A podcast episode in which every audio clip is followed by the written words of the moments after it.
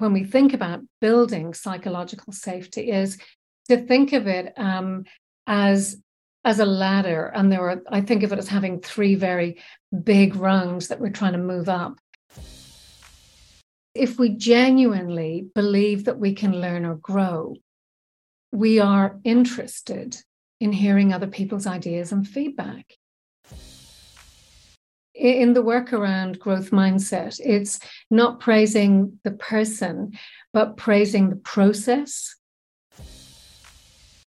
When people worked on their strengths, their overall performance improvement went up by about 36%. When people focused on fixing a weakness, their overall performance declined by.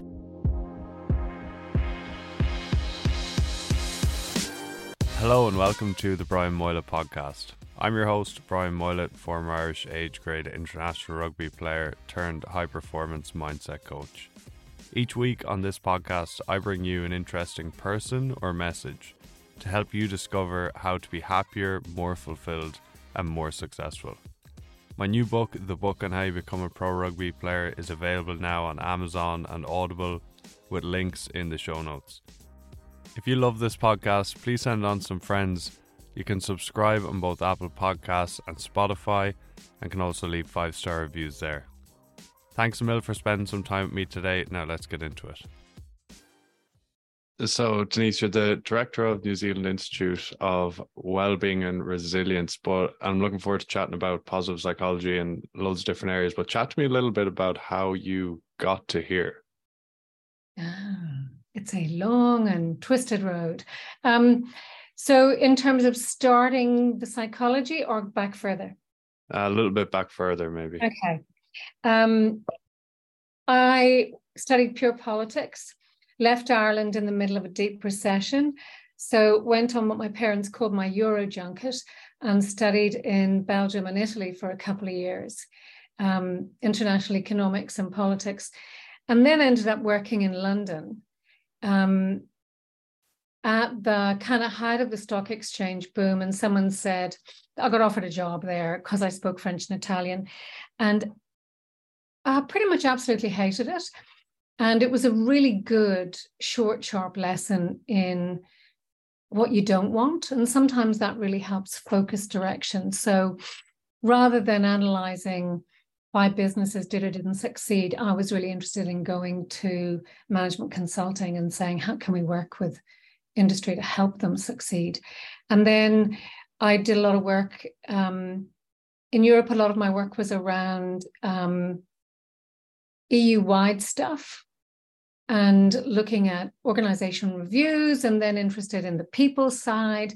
And really, my work has from that point kept going into how do we look after the people that we're working with and that really has been a theme and so in New Zealand, I worked in management assessment and development, designing sort of multi day assessment centers to assess and develop senior management, and then getting into more of um, how do you actually help people develop the skills and capacities you want them to have.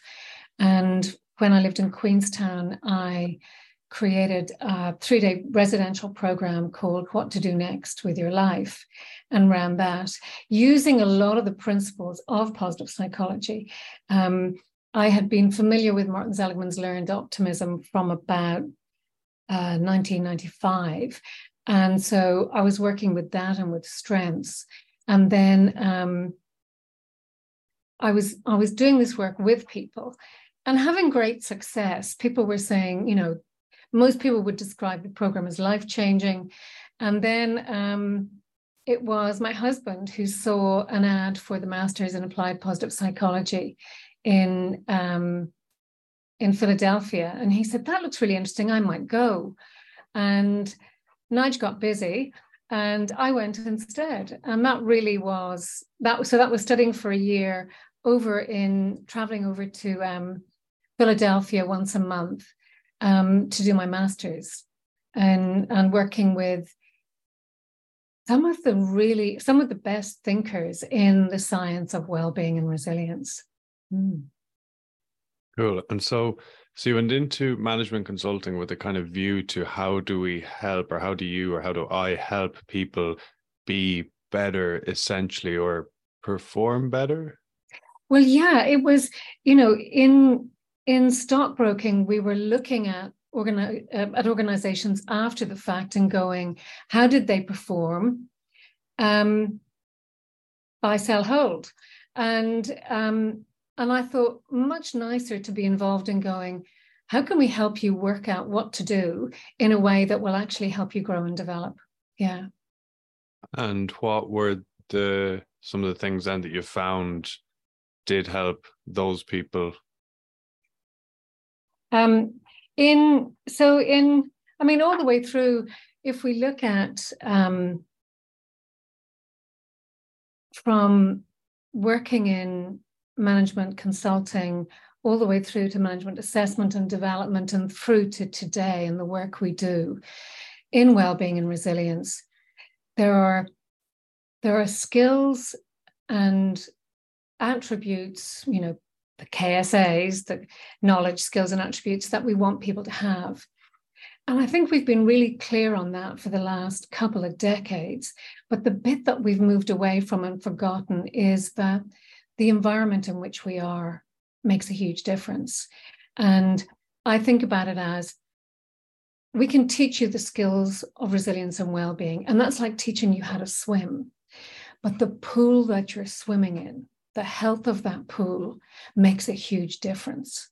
And the quality of the interactions that we have can either really support our resilience and enable our performance or can leave us crawling for the exit. And, and I think that won't be unfamiliar to anyone who's worked in sport. Everyone, mo- most of us can think of teams you've been part of where you felt that people had your back. It was safe to make mistakes. It was safe to really try. It was safe to innovate and create. It was okay to fall in a screaming heap. And other places where you were second guessing yourself so much that um, you couldn't do anything. Like I, rem- I have this very vivid memory of a guy I worked for who really thought I was no good. And I remember one day trying to have a conversation with him in his office, and I walked into his desk and I thought, oh God Almighty, you know, my my confidence and my my belief in myself is so diminished around you that I literally have just walked into the furniture. You know, most days I can manage to navigate furniture at a walking pace. Um, so I'm really interested, especially now, in how we actually um, look at the kind of environments we're creating. Yeah, it's massive. It's huge. And I was just when you were chatting there, I was thinking back to myself when I was young playing rugby.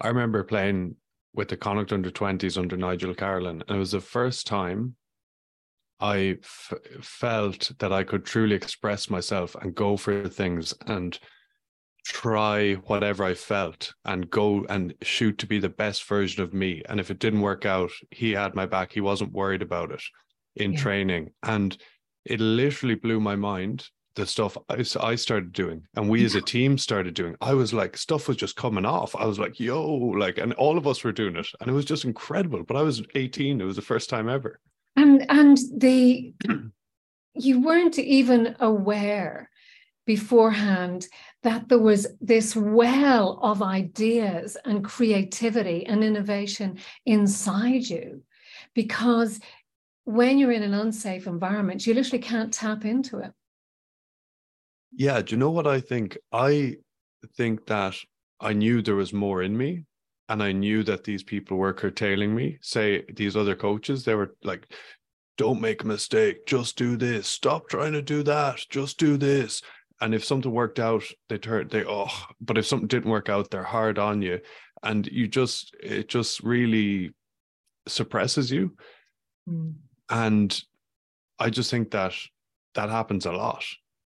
Oh, on on the sports field and uh, in any other environment we operate, whether you want to think about that as the work environment or a family environment or the wider community. And what will be some of the things that a leader, a coach you know, be it sport, work, whatever, could do or ways they could be to allow their people to flourish?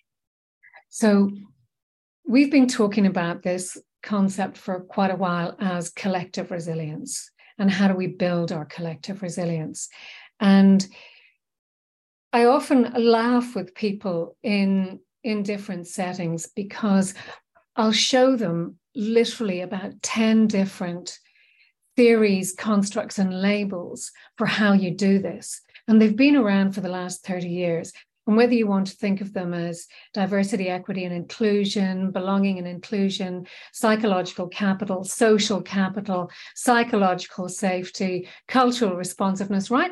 There's a whole load.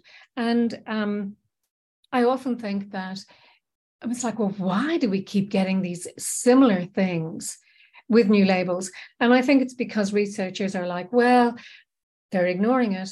But maybe if we give it a jazzy new label, somebody might pay attention that who we are matters. And one of the ones that's getting a lot of traction and I think has a lot to offer is psychological safety. So, are you familiar with it? Yeah. Yeah. Amy Edmondson's work. Yeah. Uh, sorry. Are you reaching for a book? My charger. Um, no, psychological safety, 100%. And it's it's what I when I heard about it, read about it, it was what that environment I thought back that once again Nigel Carolan created for us that we could fail, simple as, and that we knew that we weren't going to get even the sigh or the you know that's eh, sometimes coaches they say like oh you know try things but then they mightn't shout at you when you make a mistake but you can feel their energy like you can yeah, feel, yeah. yeah, like they, oh, you know, like players are smart, and so coaches and leaders they have to live it. They have to truly, truly be it. It's not just something you read and you go, okay, I told them that they can make a mistake, but yeah, but they they don't. They're just not willing. It's the the players aren't willing to make mistakes. Yeah, because you've made it unsafe, and so um, it's in in in a whole load of areas around well-being and resilience when we're when we're thinking about um, social interaction and connection faking it doesn't help saying saying one thing and doing another sends a really powerful mixed message that lets people know they're not safe. And they will always trust what you do over what you say which is completely rational yeah? Mm uh, you know, if you say you're going to do one thing and you don't, look at what they do. Um, and so, you know, there'll be a lot of places, work or sport, whether it's, you know, oh no, everyone can speak up. We want everyone's ideas, but you'll get the funny look, or you'll get the the deep sigh, or the just, yeah, no, that won't work. Um, and we get we get the message very quickly. Um, and so one of the things I think is very helpful um, when we think about building psychological safety is to think of it um, as as a ladder, and there are I think of it as having three very big rungs that we're trying to move up, um, and that they are kind of the first rung is the safe ground of belonging and inclusion. It's okay to be there. You're seen. Um, you you fit in. You're included. Um, safety. And then the next layer is belonging, is um, learning and contribution. And that's where it's okay for you to make your contribution. And if you're learning, that means it's okay to make mistakes genuinely. And that's all good. But if we really want to get to that really high level, um, that's where we've got to get to the next level, which is challenge and innovation. And that's about being able to say, I don't think what we're doing is working. And I think I've got another idea that might work and share and feeling confident to be able to share it. Or, you know, the approach we've been taking isn't working. I've got another idea and not and not getting slammed. Um, I worked in an organization once, which was, you know, uh, one of the bosses did say to me at one point, we're a contemporary organization, you know, um, modern management oh my God, the fear and loathing in that group was so intense.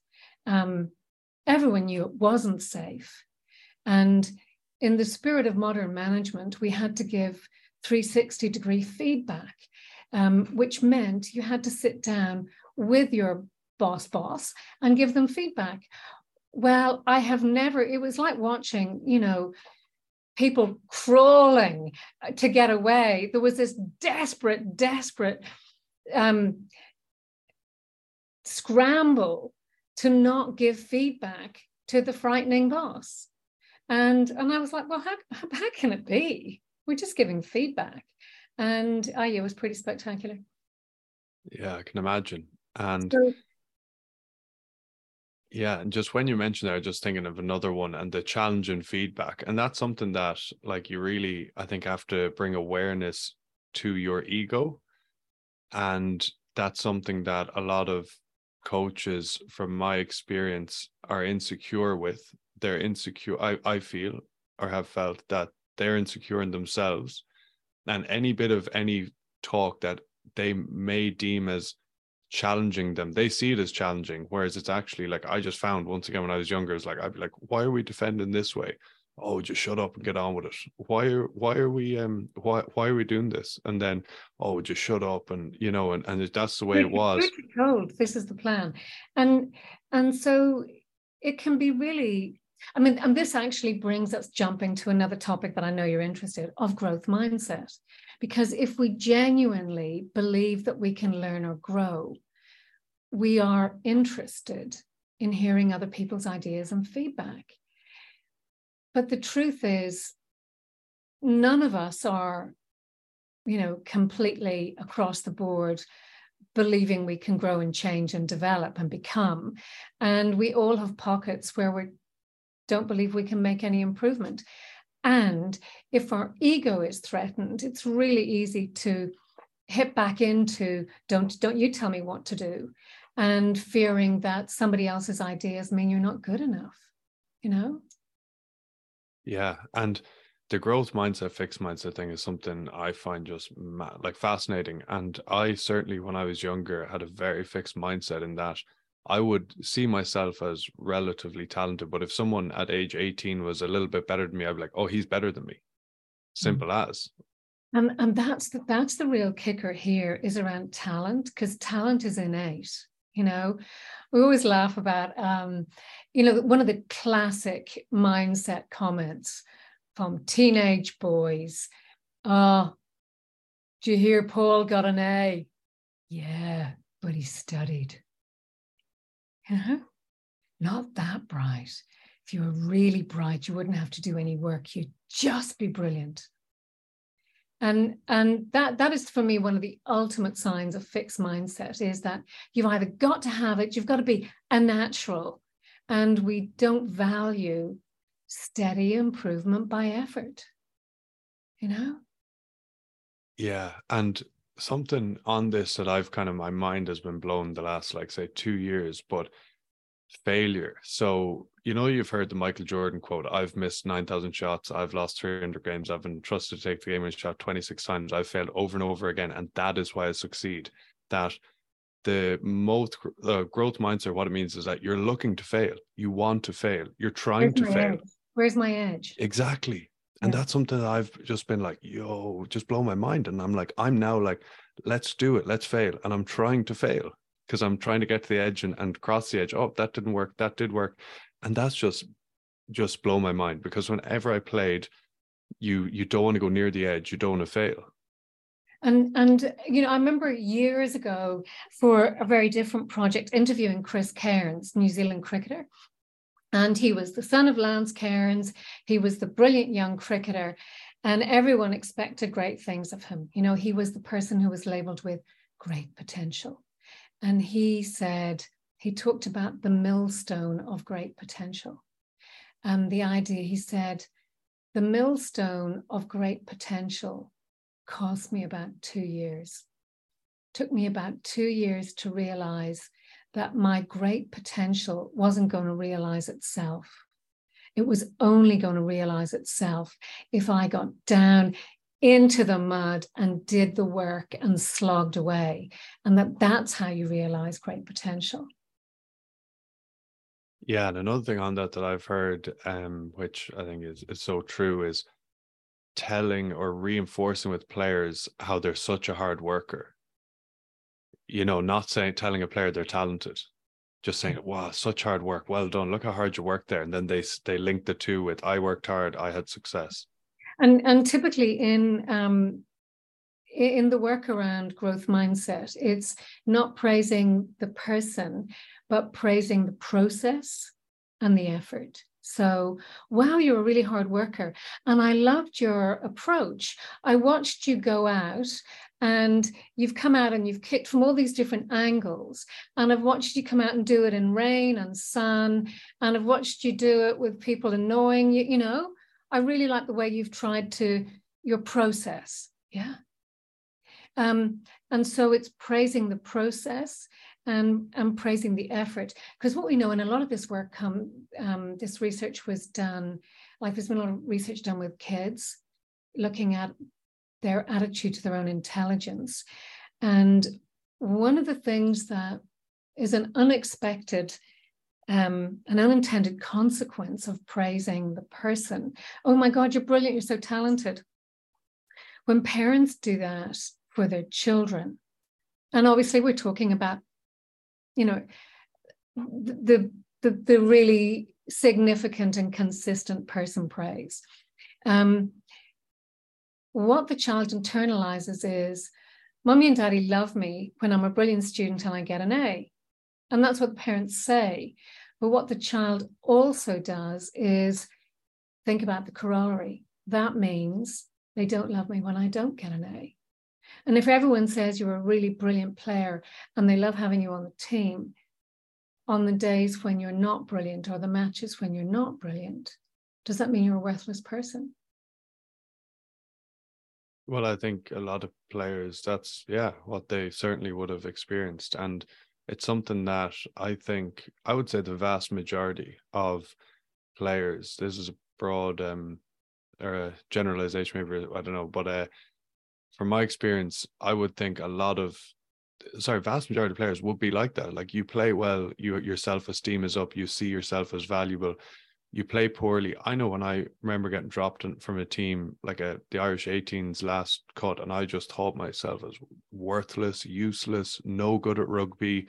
May as well just play for social now, not even try anymore. I'm useless. I play for the three C's. Yeah, that was it um, you know and whereas if you make a team you just you tie up your um your worth as a person somewhat and, and this is like we i know um, jed robinson is really big on this. It's how do you establish your worth as a person beyond your sport so that when it's finished what else are you what else are you going to do you know? And i remember and it, it's very easy and it happens really easily. And um and par- athletes might not be great, but their family aren't great either. You know, uh, I have a lovely memory of my daughter rowing here in New Zealand in the Maadi Cup um, at Twizel, or maybe South Islands, and they had come eighth in an A final out of eight, of course, because it's rowing, which means they came last. And I'm walking down the towpath to see Clora as she's coming back up. And I was thinking, well, so what do I say? Like, well, that was awful, or you must be really disappointed. And luckily, by sheer fluke, not great design, all I said was, How are you? And she said, Mom, that is the best rating we have got out of that boat all season. Seriously, that is the best row we have done in that boat all season. She says, I know we didn't, I know we didn't do well in this race, but frankly, that's the best we've done all season, and I'm delighted. And, and that's at the heart of growth mindset that you're looking at growth and competing against yourself. Yeah, class. And that's that's all there is is competing against who you were yesterday. And it's something that you know, like uh, I've done it myself my whole life nearly, but what are your goals? Oh, win, make X amount of tackles, win all my lineouts, um, get selected for the like all outcomes. And you can't control the outcomes. You actually can't. And that's something that's mad. And players don't understand. I didn't understand. But one I just explained to players now when I'm working with players is I want to win. Well, it's not actually within your control because you could play against the All Blacks tomorrow and you're not going to win. I don't care how well you play. I don't care how well all your teammates play. You oh, could... come on now, surely. No, at this like... point, surely our reference group has to be the Irish team. Oh, I'm on about kids. I'm thinking of sorry. I I'm know, thinking of kids. I know, and I'm saying, you know, oh, oh, Ireland. Yeah, yeah, yeah. We're we're in. I a, mean, living in New a, Zealand. We're in a sea shift. The team to beat now is the Irish team. That's true. It's funny here in New Zealand how people are saying I that as well. But uh, you know, like it's it's challenging then at first, like letting go of the outcomes and being like your focus being, I'm gonna back myself, I'm gonna play with courage, I'm going to give it a hundred percent, or you know, these these processes versus outcomes. I don't know. It's it's very difficult to detach from the outcomes, but you have to. It's really important. And when, so I teach the Diploma of Positive Psychology and Wellbeing and have done, I think, since about 2014.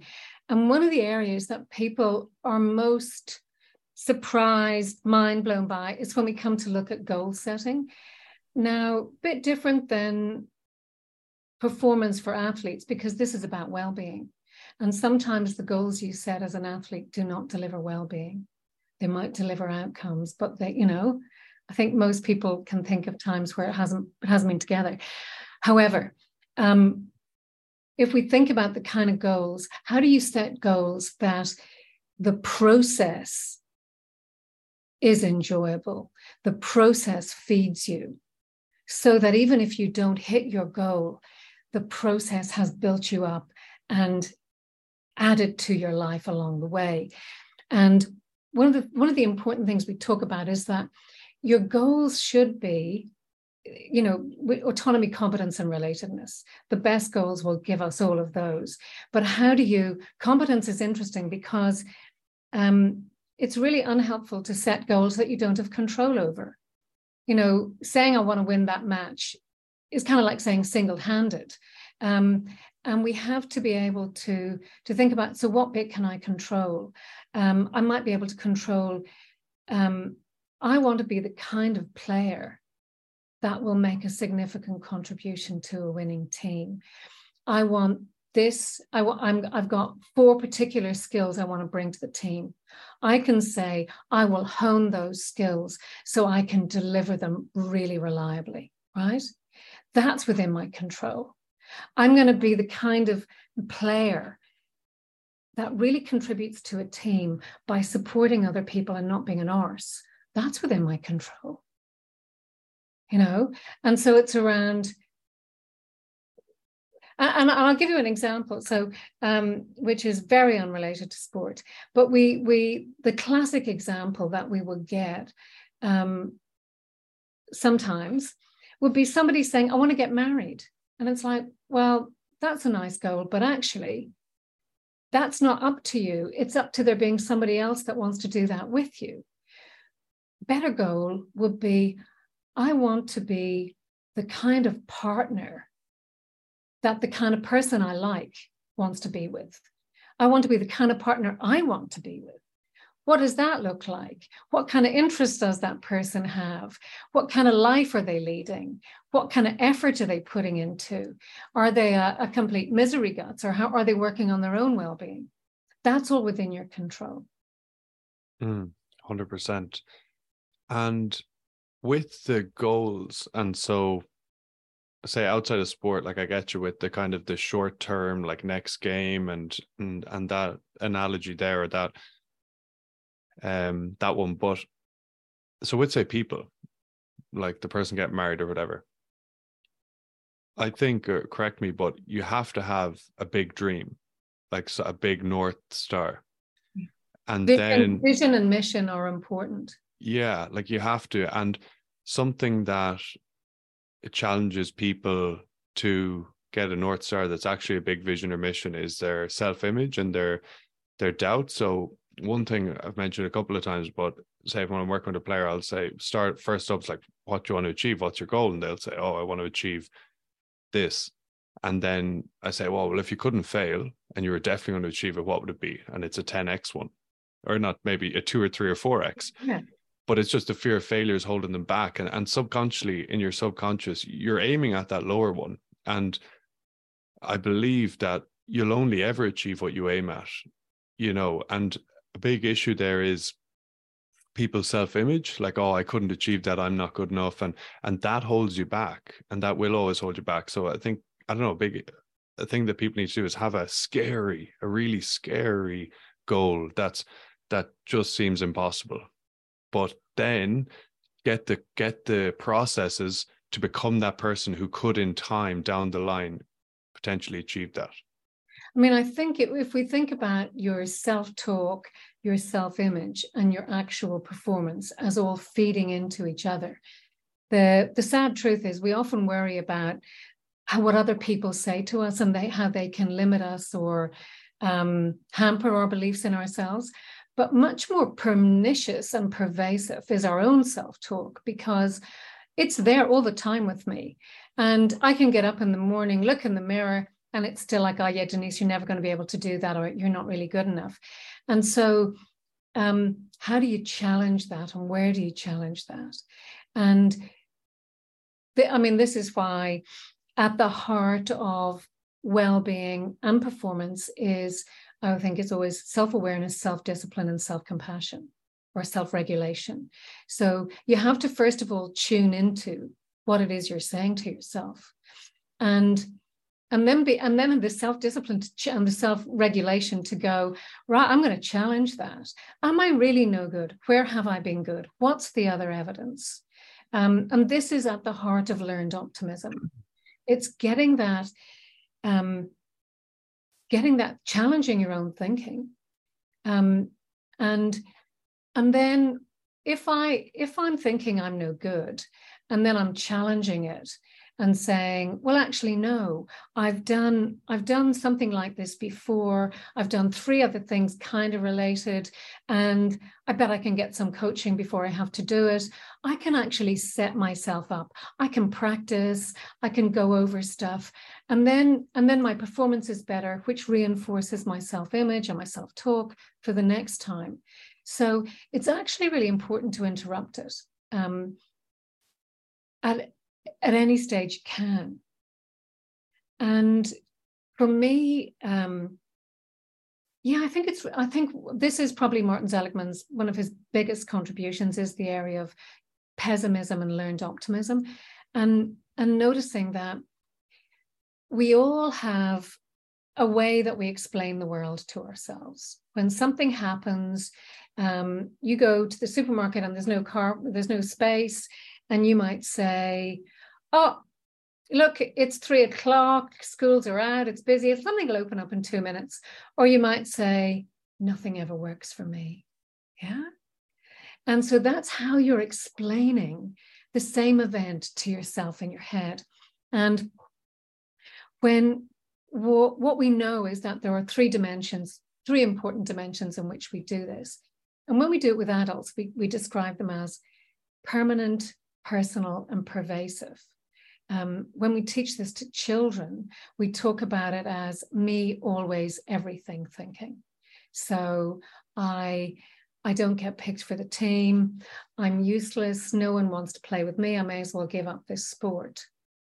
I'm useless. That's personal and it's permanent. It's not changeable. And I might as well give up this sport. It's kind of specific, but if my sport is the most important thing in my life, that's quite significant.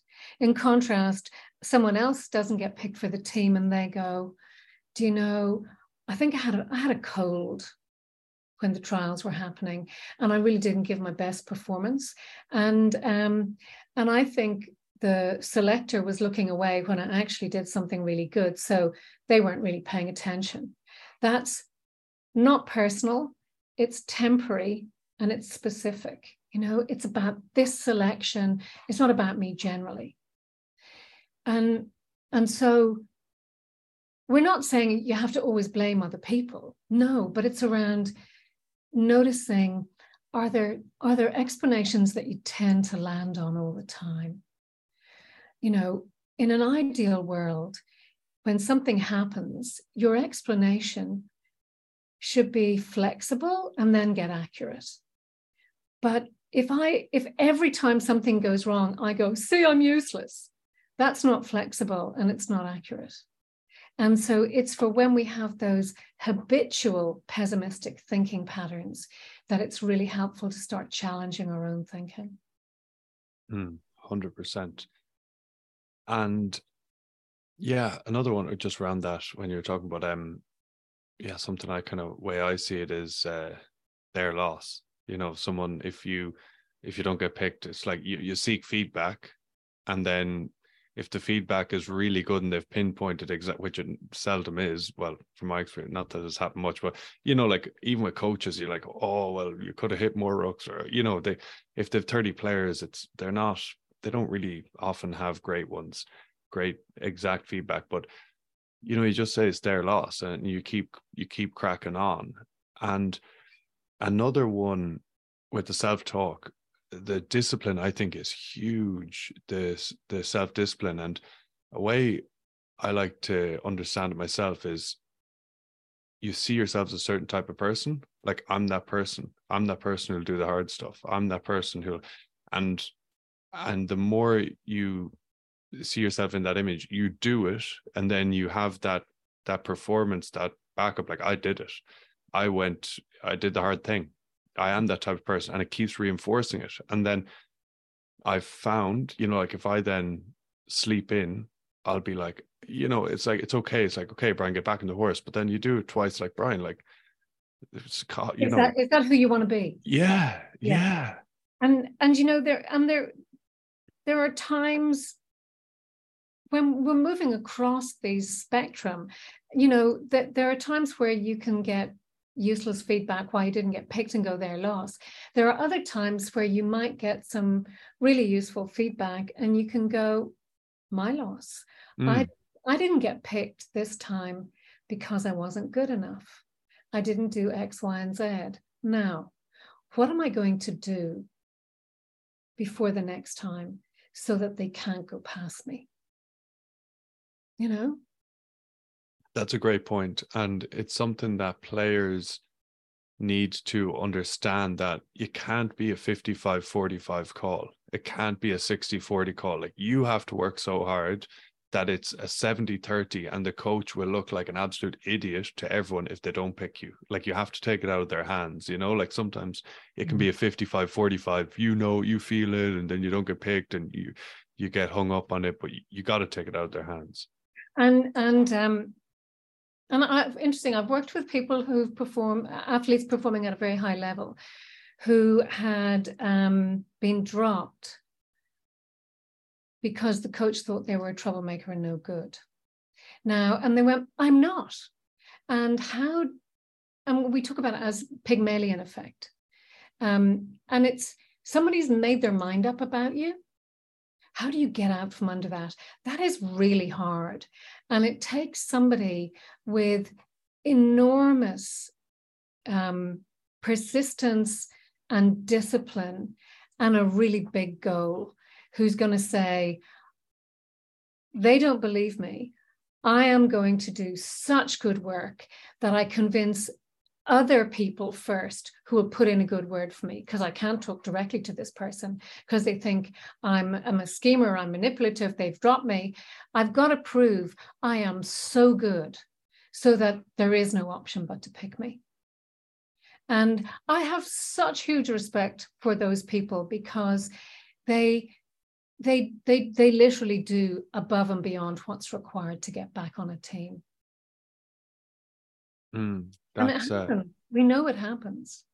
Happens a lot, yeah, for sure. And one came up in another uh, podcast I did recently, but um, Danny Cipriani, and I just when you were talking there, maybe he's in my mind because I was editing that podcast recently, but um, he like that wasn't getting into the England team, wasn't getting into the England team, but just stayed playing with his club and you know with Sale Sharks and with Gloucester and was just the best player. Like it was just a standout all the time and just was so brilliant.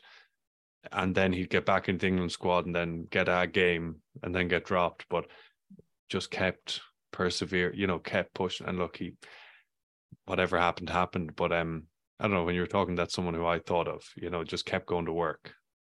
And and it's like and relying on the work to do the talking and relying on their teammates and their coach in the club side to be able to say, yeah, great player, great contributor, not a troublemaker. You know? Yeah. And, and just showing up and doing the work.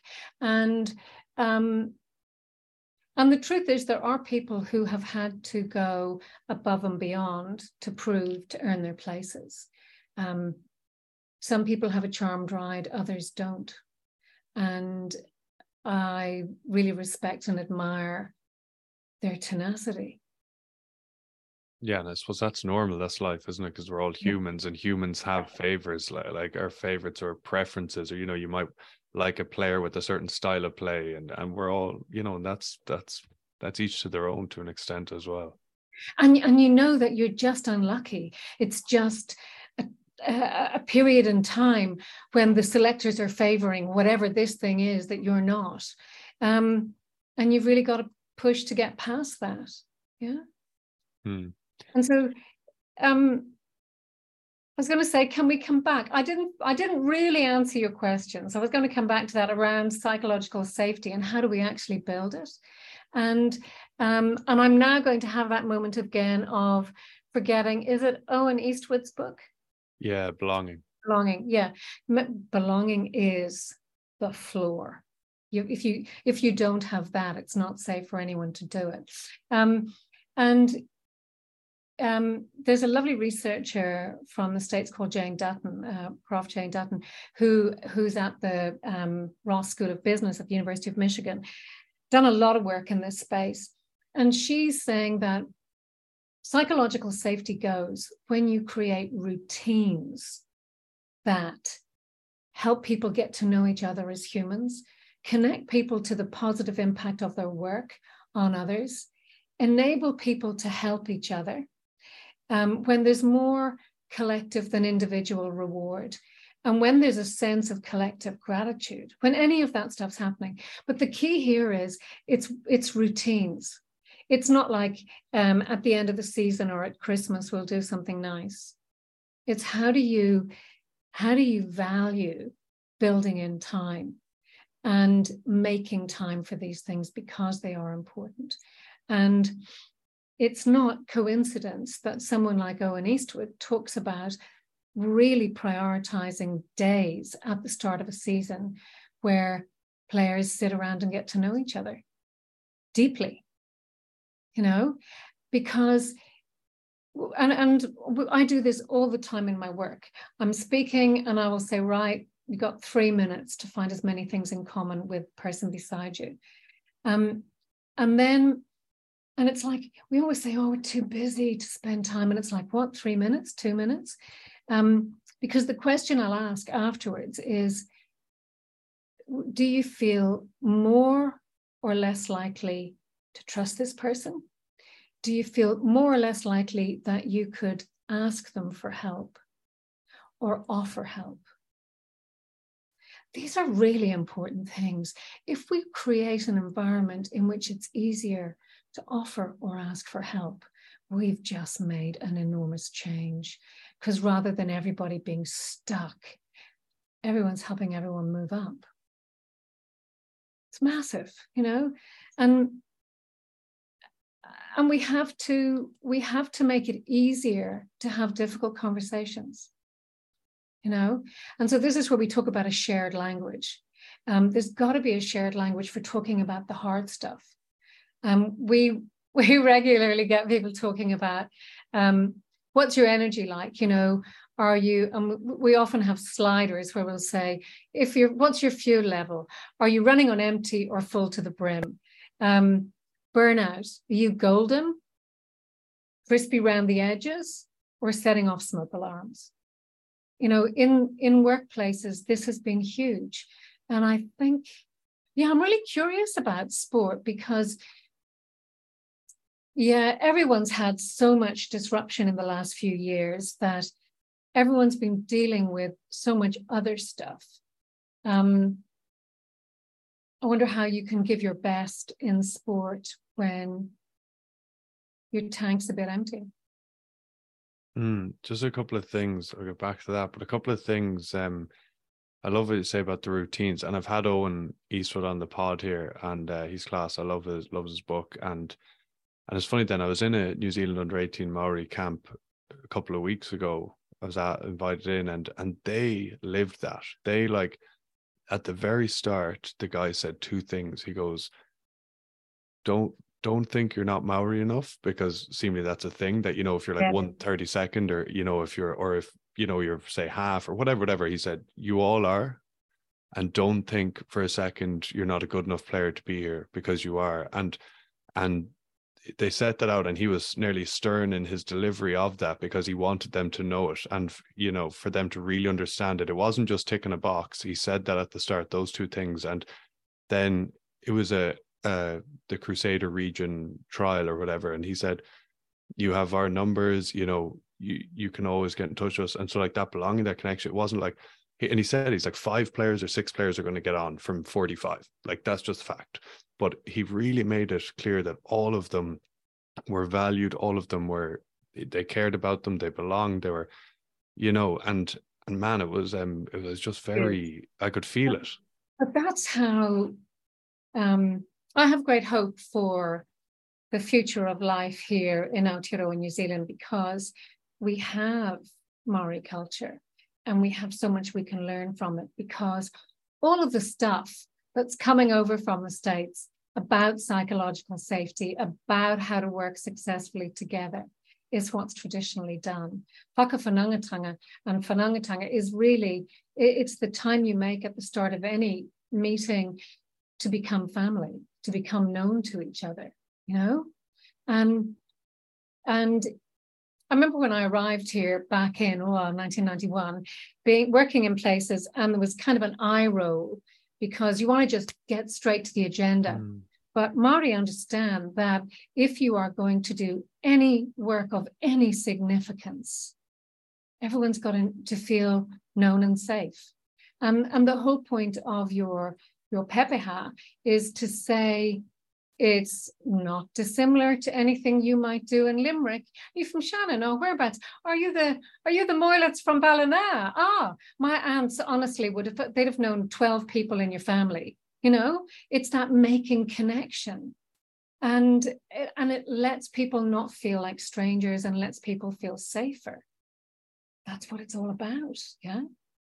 Oh, 100%. And it's very interesting to say that about in Ireland. It's, yeah, it's the exact same for people listening in Pepeha. I've learned it recently, but it's where Maori people say like their family tree to an extent, or like kind of the mountain, the their their yeah, their lineage essentially exactly. And then people can connect based on the lineage and they can find common connections. And in Ireland, we do that, what is just very much very sim the exact same actually. And, and what's really funny is my aunts would do it. Like I'd say, I met someone here in New Zealand, and they'd say, "Oh, you know, like say, if it's, if it's, or would there be anything to the Frenches from from from over west and blah blah blah?" I'm like, "No, Auntie Vera, I'm in New Zealand. It's the other side of the world." No, you never know. Yeah. And then and then they're right. Like when I heard your name, I went Moylett. Mm, I remember Mick Moylett played with Shannon, you know, and and and I and I texted I texted one of my cousins and it's like, oh yeah, I know who you are. yeah, yeah. That's I'll funny. say yes. Yeah, it is funny. And that's something I found as well that's kind of annoying in that when people do that, they're like, oh, do you know this? And you often do. It's like, you know, the connect, it's like people do. It's like, and it's funny, even when you're on the other side of the world or in different places, it's like people can connect back. And it's like, it's funny because I used to get annoyed. I'm like, oh, we just stop. But it's like, oh, actually, yeah, no, you're well, right. We've that... just found a connection. Yeah. Yeah.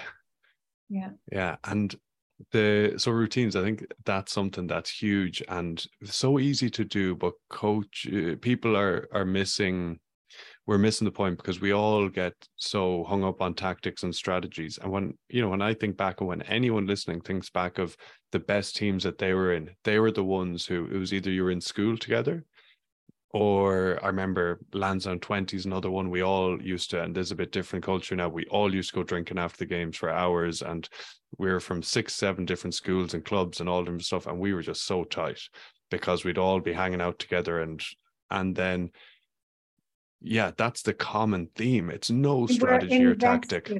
you were invested in each other you know yeah and and um and so like if if we think about psychological safety and and the different indicators of of those three levels i mentioned earlier the questions if if i'm asking um, if i was giving you a survey about psychological safety the questions around belonging or around things like um, we know each other personally not just professionally.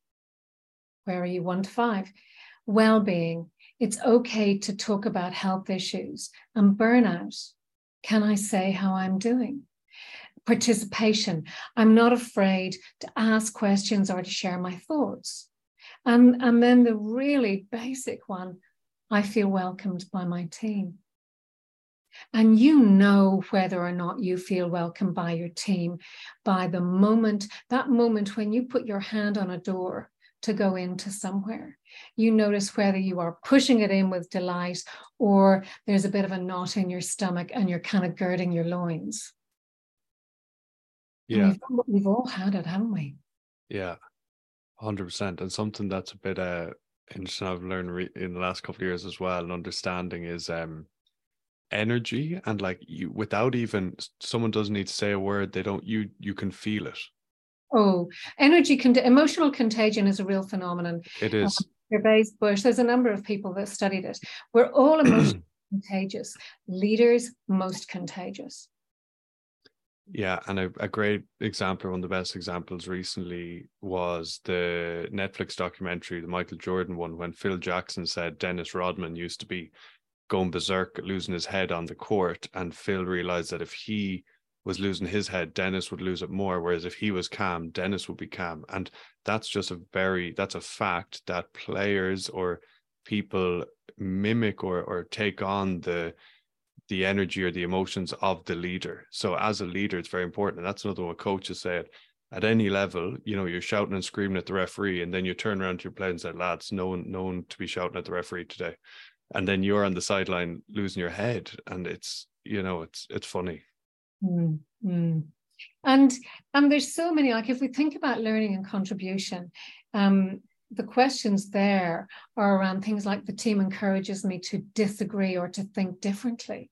You know what what um, there's there's a beautiful expression I've heard leaders use where they're explaining something and how they think. And then they have this lovely last sentence that says, Now, what have I missed or got wrong there? Yeah. And it absolutely says, Bring in something else. What have you missed? What have I not got? What have I got wrong there?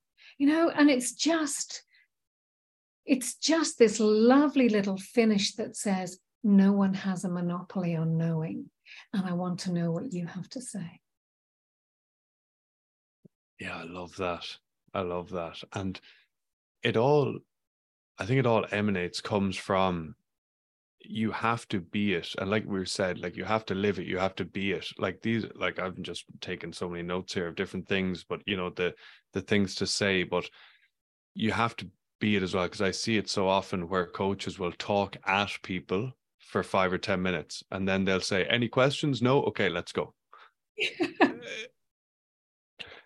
you know, like they don't want to know, they don't want an answer. And, you know, so you have to truly be open. And once again, I'm going to tie back I, another great coach environment. I had Mike Ruddock with Lansdowne, and I, I was the type of person who asked a lot of questions, who gave a lot of ideas, who that was, I don't know, the way my, I think I'm a bit divergent thinking of the way I see things, but, um, Mike would always encourage it, and he would he would he would say, "Yeah, let's try it."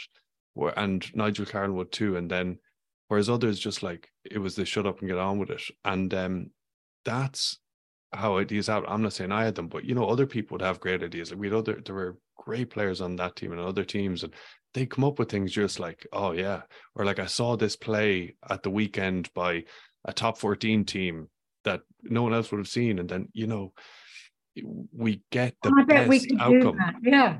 Yeah, and, you get the best. And it's interesting, you know, we we just we need space to be allowed have and share our ideas and feel it's worth it's worth sharing them. And um, I, I, think about, um, you know, we know that we when you think about people's process, we normally start with the the why. Why are we doing this? What is it? How do we do it? And then the what if. And the what if is often the well, what if it goes wrong? And what are the exceptions to this rule? And most people can be taken through this process pretty easily. Yeah, you satisfy the why, and people will will be patient enough to listen to the rest. But there are some people who are really quick and they're what if thinkers. And you've introduced this thing and they've gone straight to, yeah, but what about? And what if, but what about if this was happening? And if you don't understand that's the way a person thinks, it's really easy to think of them as um, a nuisance or annoying or interjecting. But when you know it's their thinking style and they're just three steps ahead of everyone else, you can actually value them and go, yeah, we're going to come to that, you know, rather yeah. than thinking, just do it. Hmm. And that's that ties back to, like you said, I, I, I like that phrase with the monopoly on the knowledge or the information or good ideas, yeah. Good, uh, good ideas, exactly. And one thing I want to uh, touch on, um, you mentioned difficult conversations and something that is, it's just so, so, so important. And yeah, I think it's challenging these days. It it is challenging, you know, and I've I've seen in a team where a team I was coaching, they lost and it was like a car crash in slow motion because it was like you know it was just going wrong going wrong and people started just capitulating on the field and it was just we lost to a team that we shouldn't have lost to yeah. and i was an assistant coach and then after we'd have team meeting and two of the senior players said it was kind of like what happened like like and and then i the head coach said kind of called the meeting and i said like said like no one say anything. Like we could see it after 10 minutes. Like things just weren't going well and we just were like it just you know tears in the headlights and whatever. Did no one pull anyone in like just say something? And then two of the senior players someone said to be honest i don't feel comfortable saying anything to anyone in case i offend them. Ah. And so no one did say anything and on a rugby field that they were afraid of offending people so that they didn't say anything and and that's it. So, so those two things are really important that it's easy to ask for help when you're stuck and you can bring up and say that say you can have the tough conversation you can raise a tough issue. You know and, and it might be like that person over there in the wing you are just not doing it today. What's going on? And it's hard but what's in your head? Go on. How do you so something another thing that I've seen in another team, which I think is very beneficial. So I'll say before I ask a question, but um, they set out at the start of the season that we care about like, and they they do like care about you, and they they really do as people. And but to get better, we have to. If we really care about, like, if I really care about you, Denise, if I see you doing something poorly, I'll show you or talk to you about how you can do it better to help you grow as a person. And if I don't care about you, I won't say it. Yeah. And so to set that out the start, like, hey, we if we we care uh, as leaders, we care about you, and if we're to all care about each other, we have to help each other grow. And to grow, we have to have difficult conversations. And and there's a really simple way.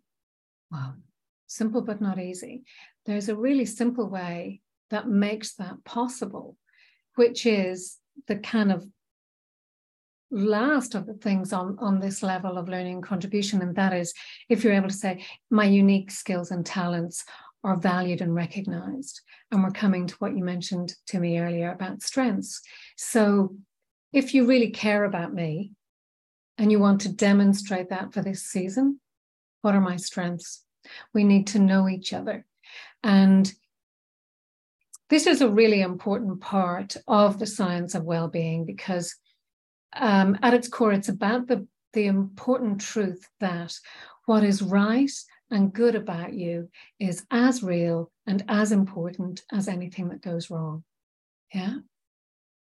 We often allow ourselves to be defined by what we can't do and our faults. And we just kind of leave aside the stuff we can do. And so if you get to know me by my strengths and you don't poo poo them, because that's a whole other issue. But if you get to know me and you're able to tell me about the strengths you see in me, and when you see me doing things well, and you've been doing this really well, and these are the strengths I'm seeing you using and demonstrating, when it comes to tell me what I'm not doing well, you've actually got a whole other language there. You're able to say, normally, you know, Denise, I see you being persistent. I see you being empathetic. I see you really listening well, because I'm not a rugby player. These are my strengths. Uh, I, I see you doing that. Today, I heard you cut across people. I heard you be sarcastic. Now, that's a complete, and, and you can actually tell me what you weren't seeing in terms of what you want. I didn't see kindness. I didn't see empathetic listening. These are things I know you can do. We need to get back to you doing them. Yeah, and that's brilliant. And another, have you heard of Dave Galbraith? He's yeah. a yeah. I had him on. I love his stuff. Just read his book, but um, I had him on here and similar stuff. He he talks about in the book of coaching through moments of perfection versus moments of shit. And essentially, what it is is just seeing the people do things well and just cheering it. And the more you do that, and even as teammates, we're so quick to say the thing you do wrong. And if you're always saying, like, oh, Denise, you didn't have your hands up there. Oh, Denise, you didn't do this. Oh, Denise, you didn't do that. You didn't do that. Either as teammates or as coaches, like it's just such a deficit. And that player will just feel so crap and and that they're not good. And um, i think and that just... will generalize to more of what they do. Mm. there's a huge study of almost 20000 people in business done by the um, general leadership council that looked at what happened when after a performance review a manager and staff members said right we're going to focus manager really we're going to focus on your on remedying your weaknesses next year or we're going to focus on developing your strengths. Um, from memory, the improvement when people worked on their strengths, their overall performance improvement went up by about 36%. When people focused on fixing a weakness, their overall performance declined by over 25%. Mm.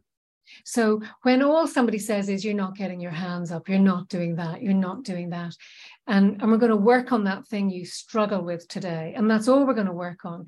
When the person goes to do the stuff they like, they're literally dragging themselves across the floor to do this. Their confidence is in their boots. And they do even the stuff they know how to do well, they do it badly. 100%.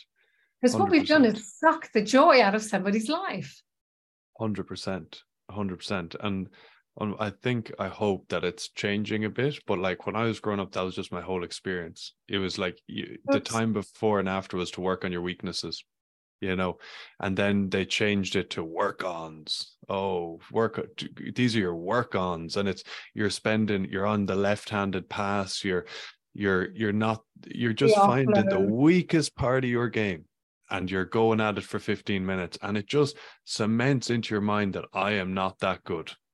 Yeah, completely, completely. And when we when that's all you're told, that becomes so much more of you. I do remember at a a performance review maybe 20 years ago and um, Oh, oh, sorry. Before that, I would just say, and most of us know when we get this kind of feedback as well, and someone says, "Well, uh, yeah, you showed up today," um, and they go, "Oh, here we come, shit sandwich." Um, they're going to give me one nice thing, one terrible thing, but actually, all I'm paying attention to is the terrible thing in the middle. Yeah, um, mm-hmm. or your boots are clean. Um, you know, um, and one of the things that I found it was it really stopped me in my tracks and it was really helpful. It was a performance review and I'd had my positive bit and I'm now getting the, the the shit part of the shit sandwich. And the person giving me the review then stopped and said hang on a second. Can we absolutely be clear here? The good stuff is 90% of what you're doing. This stuff we're looking for change is 10%. Please don't think this is most of what's going on. This is so much a small part of what you do. And that perspective was really helpful. Mm. I don't know that we always make that clear for people. Yeah, we definitely don't. And I think just bringing it back a step, I think it is still so beneficial. I like those, you said 36% focus on strengths, minus 25% focus on weaknesses. Like as a coach, if you literally, and I, I, with that, before you said that, I, that was my feeling, you know, and so like the moral of the story is as a coach, if you literally forget about the players' weaknesses. You literally turn a blind eye to them and you literally only look at what they're doing well and praise it, reinforce it, and encourage them to be more of it. Your team is going to get 36% better. You know, and, and that's it's obvious and it's true and try it out. And we're just conditioned, you know, I brought awareness to it myself a while ago. I, le- I was learning about this and I brought awareness to it. When I was on the field, I was hardwired to see mistakes oh, someone make a mistake, I could feel my body ready to shout to tell them what they did wrong. They know they've done it wrong, you know. And I, I was thinking about there was something I was doing recently, and I can't remember. I was asking someone for feedback, and they went, "No." Oh, yeah, it, it was it was in a work situation, and and they said, "Is this fabulous young woman and we were talking about having to do social media and i'm like oh i can't stand this on my head and what do i have to do and give me some feedback. And she said no because all you'll do is focus on what you're not doing well. And she said just keep going. What you're doing is working and as you do more of it you'll get better and i've seen i've seen other been with other coaches who've done that too who'll say they will only let themselves let themselves give one piece of feedback and it's like, this thing you're doing is really working. Do more of this. And if there's one thing you want to change, work on that. But really just going, if I look at this human being, what's the one thing that is going to unleash the greatest change in their performance? You know, and really only allow yourself to say one thing at a time.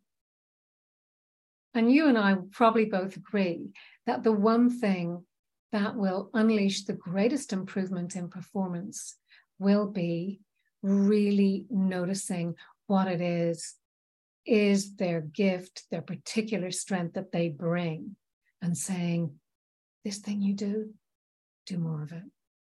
Yeah, because they'll then flourish. Mm-hmm. Um, well, hey, Denise, thanks so much for your time. I could literally chat forever. Um, really appreciate it and uh, have loved chatting. It's been great to talk to you. Thank you so much.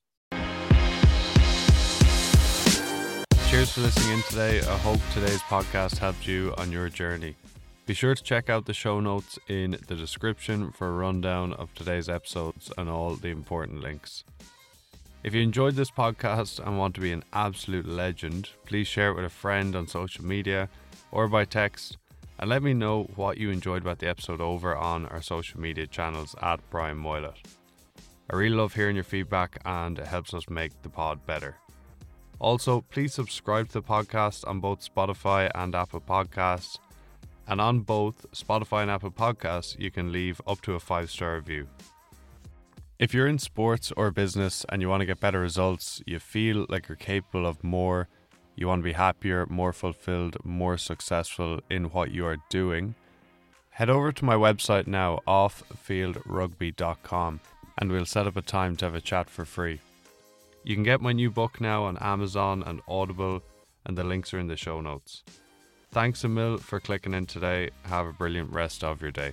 Cheers.